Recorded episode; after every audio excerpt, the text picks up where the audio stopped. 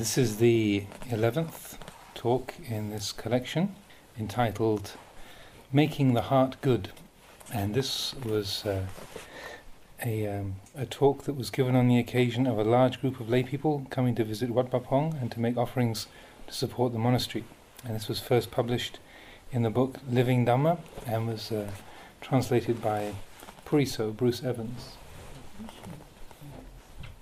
These days, people are going all over the place looking for merit. And they always seem to stop over at Wat. If they don't stop on, over on the way, they stop over on the return journey. Wat has become a stopover point. Some people are in such a hurry, I don't even get a chance to see or speak to them. Most of them are looking for merit. I don't see many looking for a way out of wrongdoing. They're so intent on getting merit, they don't know what they they don't know where they're going to put it. It's like trying to dye a dirty, unwashed cloth. Monks talk straight like this, but it's hard for most people to put this sort of teaching into practice. It's hard because they don't understand. If they understood, it would be much easier. Suppose there was a hole, and there was something at the bottom of it. Now, anyone who put their hand into the hole and didn't reach the bottom would say that the hole was too deep. Out of a hundred or out of a thousand people putting their hands down that hole, they'd all say the hole was too deep. None would say that their arm was too short. There are so many people looking for merit. Sooner or later, they'll have to start looking for a way out of wrongdoing. But not many people are interested in this. The teaching of the Buddha is so brief, but most people just pass it by, just like they pass through Wat Pah Pong. For most people, that's what the Dhamma is a stopover point. Only three words, hardly anything to it, Sabba papassa akaranang, refraining from all wrongdoing. That's the teaching of all the Buddhas. This is the heart of Buddhism. But people keep jumping over it. They don't want this one. The renunciation of all wrongdoing, great and small, from bodily, verbal, and mental actions, this is the teaching of the Buddhas. If we were to dye a piece of cloth, we'd have to wash it first. But most people don't do that. Without looking at the cloth, they dip it into the dye straight away. If the cloth is dirty, dyeing it makes come out dyeing it makes it come out even worse than before. Think about it. Dyeing a dirty old rag, would that look good? You see? This is how Buddhism teaches, but most people just pass it by.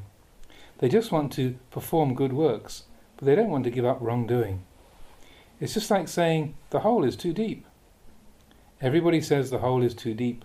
Nobody says their arm is too short. We have to come back to ourselves. With this teaching, you have to take a step back and look at yourself. Sometimes they go looking for merit by the busload.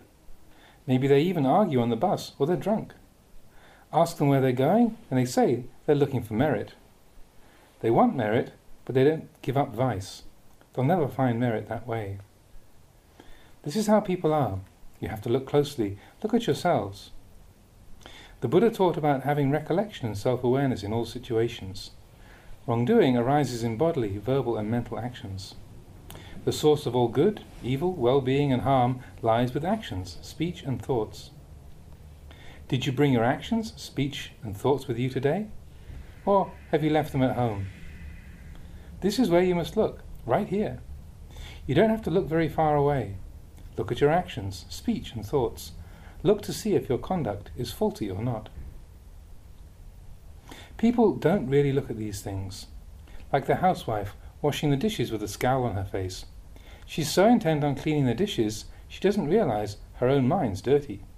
Have you ever seen this? She only sees the dishes. She's looking too far away, isn't she? Some of you have probably experienced this, I'd say. This is where you have to look. People concentrate on cleaning the dishes, but they let their minds go dirty. This is not good. They're forgetting themselves. Because they don't see themselves, people can commit all sorts of bad deeds. They don't look at their own minds. When people are going to do something bad, they'll have to look around first to see if anyone is looking. Will my mother see me? Will my husband see me? Will my children see me? Will my wife see me? If there's no one watching, then they go right ahead and do it. This is insulting themselves. They say no one is watching, so they quickly finish the job before anyone will see. And what about themselves? Aren't they a somebody? You see? Because they overlook themselves like this, people never find what is of real value. They don't find the Dhamma. If you look at yourselves, you will see yourselves. Whenever you're about to do something bad, if you see yourself in time, you can stop. If you want to do something worthwhile, look at your mind. If you know how to look at yourself, then you'll know about right and wrong, harm and benefit, vice and virtue. These are the things that we should know about. If I don't talk of these things, you won't know about them. You have greed and delusion in the mind, but don't know it. You won't know anything if you're always looking outside. This is, what, this is the trouble with people not looking at themselves. Looking inwards, you will see good and evil. Seeing goodness, we can take it to heart and practice accordingly. Giving up the bad, practicing the good, this is the heart of Buddhism. Sabba papassa akaranang, not committing any wrongdoing, either through body, speech, or mind. That's the right practice, the teaching of the Buddhas. Now, our cloth, quote unquote, is clean. Then we have kusalassa upasampada, making the mind virtuous and skillful. If the mind is virtuous and skillful, we don't have to take a bus all over the countryside looking for merit. Even sitting at home, we can attain to merit. But most people just go looking for merit all over the countryside without giving up their vices. When they return home, it's empty handed they go, back to their old sour faces. There they are, washing the dishes with a sour face, so intent on cleaning the dishes. This is where people don't look. They're far away from merit. And we may know of these things, but we don't really know if we don't know within our own minds. Buddhism doesn't enter our heart. If our mind is good and virtuous, it's happy. There's a smile in our heart. But most of us can hardly find time to smile, can we? We can only manage to smile when things go our way. Most people's happiness depends on having things go to their liking. They have to have everybody in the world say only pleasant things. Is that how you find happiness? Is it possible to have everybody in the world say only pleasant things? If that's how it is, when will you ever find happiness? We must use Dhamma to find happiness. Whatever it may be, whether right or wrong, don't blindly cling to it. Just notice it, then lay it down. When the mind is at ease, then you can smile. The minute you become averse to something, the mind goes bad. Then nothing is good at all. Sachitta pariyodapanang. Having cleared away the impurities, the mind is free of worries. It's peaceful, kind, and virtuous. When the mind is radiant and has given up evil, there is ease at all times. The serene and peaceful mind is the true epitome of human achievement. When others say things to our liking, we smile. If they say things that displease us, we frown. How can we ever get others to say things only to our liking every single day? Is it possible? Even your own children, have they ever said things that displease you? Have you ever upset your parents? Not only other people, but even our own minds can upset us. Sometimes the, thing, the things we ourselves think of are not pleasant. What can you do? You might be walking along and suddenly kick a tree stump. Thud! Ouch! Where's the problem? Who kicked who anyway? Who are you going to blame? It's your own fault. Even our own mind can be displeasing to us. If you think about it, you'll see that this is true. Sometimes we do things that even we don't like. All you can say is, damn. There's no one else to blame. Gaining merit or boon in Buddhism is giving up that which is wrong. When we abandon wrongness, then we are no longer wrong. When there is no stress, there is calm. The calm mind is a clean mind, one which harbours no angry thoughts, one which is clear.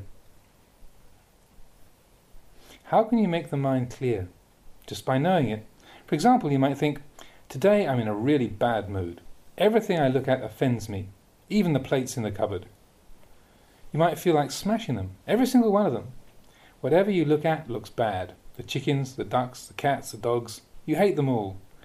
Everything your husband says is offensive. Even looking into your own mind, you aren't satisfied. What can you do in such a situation? Where does this suffering come from? This is called having no merit. These days in Thailand, they have a saying that when someone dies, his merit is finished. Mot bun in Thai. But that's not the case. There are plenty of people still alive who finished their merit already. Those people who don't know merit. The bad mind just collects more and more badness. Now, going on these merit making tours is like building a beautiful house without preparing the area beforehand. In no long time, the house will collapse, won't it? The design was no good. Now you have to try again, try a different way.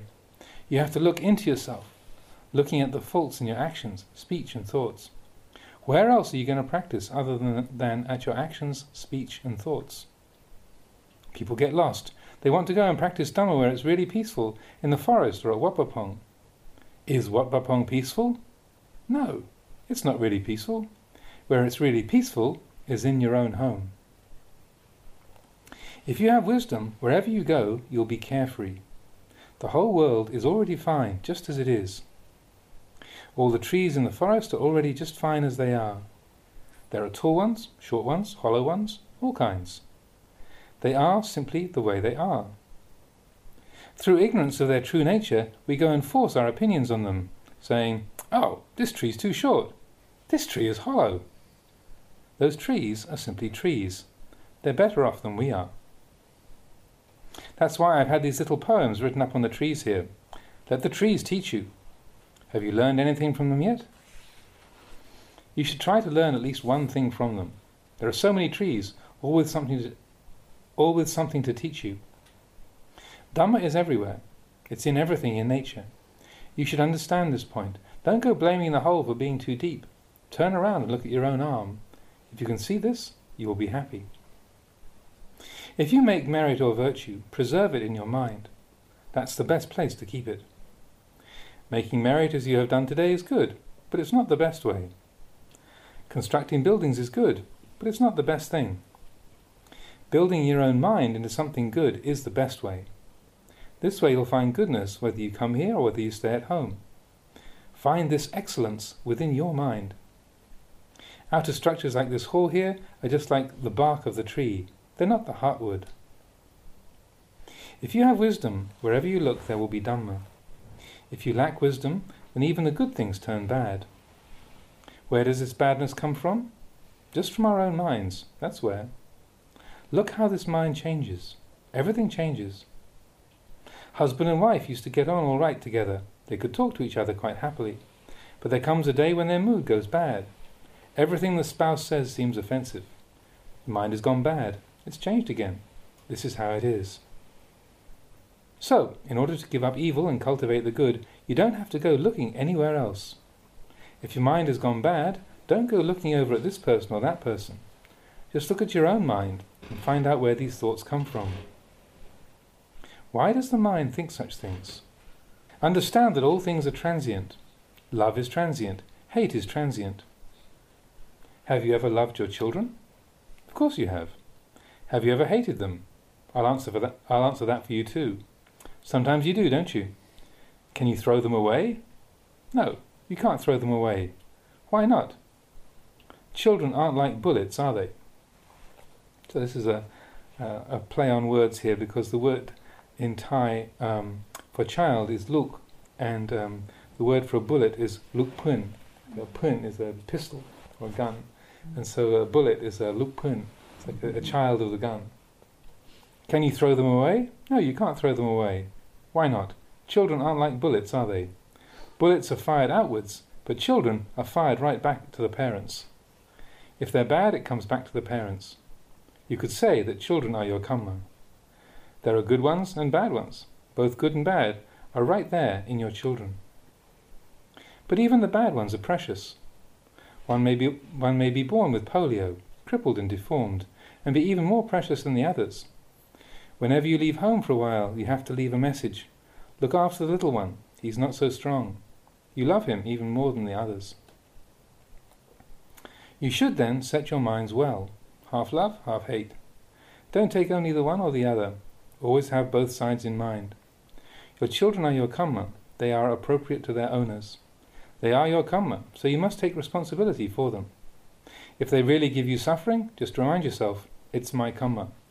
If they please you, just remind yourself, it's my karma. Sometimes it gets so frustrating at home, you must just want to run away. It gets so bad, some people even contemplate hanging themselves. It's karma. We have to accept the fact. Avoid bad actions, and you'll be able to see yourself more clearly. This is why contemplating things is so important. Usually, when people practice meditation, they use a meditation object, such as reciting Buddho, Dhammo, or Sangho. But you can make it even shorter than this. Whenever you feel annoyed, whenever your mind goes bad, just say, So. When you feel better, just say, So. It's not a sure thing. If you love someone, just say, So.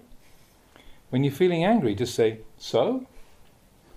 Do you understand? You don't have to go looking into the Tipitaka, the three volumes of the Buddha's teachings. Just so. this means it's transient. Love is transient. Hate is transient. Good is transient. Evil is transient. How could they be permanent? Where is there any permanence in them? You could say that they are permanent insofar as they are invariably impermanent. They are certain in this respect. They never become otherwise. One minute there's love, the next hate.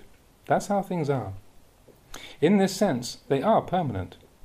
That's why I say, whenever love arises, just tell it, so. It saves a lot of time. You don't have to say anicca dukkha anatta. If you don't want a long meditation theme, just take this simple word. If love arises, before you really get lost in it, just tell yourself, so. That's enough. Everything is transient and it's permanent in that it's invariably that way. Just to see this much is to see the heart of the Dhamma, the true Dhamma. Now, if everybody said so more often and applied themselves to training like this, clinging would become less and less. People would not be so stuck on love and hate. They would not cling to things. They would just put their trust in the truth, not with other things. Just to know this much is enough. What else do you need to know? Having heard the teaching, you should try to remember it also. What should you remember? Meditate. Do you understand? If you understand, the Dhamma clicks with you. The mind will stop. If there is anger in the mind, just so, that's enough. It stops straight away. If you don't yet understand, look deeply into the matter. If there's understanding, when anger arises in the mind, you can just shut it off with so. It's impermanent. Today you have had a chance to record the Dhamma both inwardly and outwardly. Inwardly, the sound enters through the ears to be recorded in the mind. If you can't do this much, it's not so good. Your time at Wat Pah Pong will be wasted. Record it outwardly and record it inwardly. This tape recorder here is not so important. The really important thing is the recorder in the mind.